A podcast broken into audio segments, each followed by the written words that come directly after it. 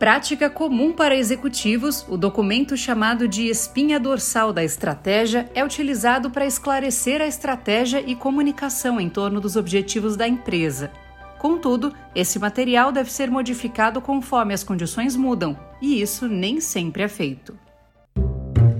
Cenário Relevante o podcast da CIS.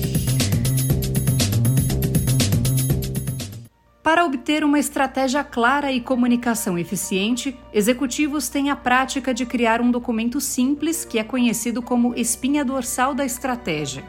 A elaboração parte de questionamentos em torno dos próximos cinco anos. Qual será o sucesso da organização nesse período? Quais as escolhas que trouxeram esses resultados? Esses são exemplos das perguntas que auxiliam na produção do documento, que nunca deve ser encarado como um trabalho concluído.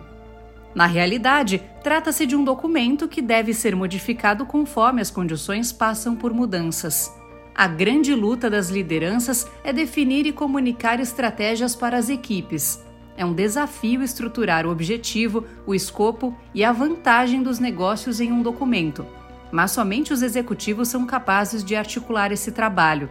As perguntas que giram em torno dos próximos cinco anos dão base para o preenchimento de seis elementos da espinha dorsal da estratégia: fontes planejadas de receita, principais premissas operacionais, principais metas, implicações de receita dessas metas e premissas, investimentos necessários e necessidades adicionais de infraestrutura.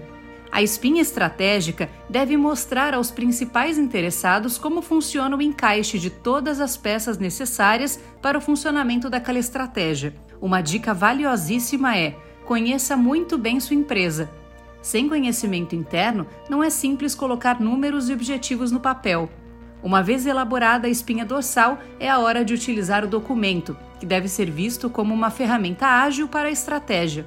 Lembrando que você deve atualizar esse documento após receber feedbacks. Assim, será possível identificar como todas as receitas e investimentos se encaixam ou não. Agora, é possível utilizar esse material para trabalhar e estabelecer métricas anuais e seu plano operacional. Com esse conteúdo em mãos, você pode ajustar o plano conforme testa a estratégia e aprende sobre a viabilidade das ações propostas. Mãos à obra! Continue acompanhando os conteúdos do Cenário Relevante, o podcast da CIS. Siga a CIS no LinkedIn e acesse o nosso site csprojetos.com. Até o próximo episódio.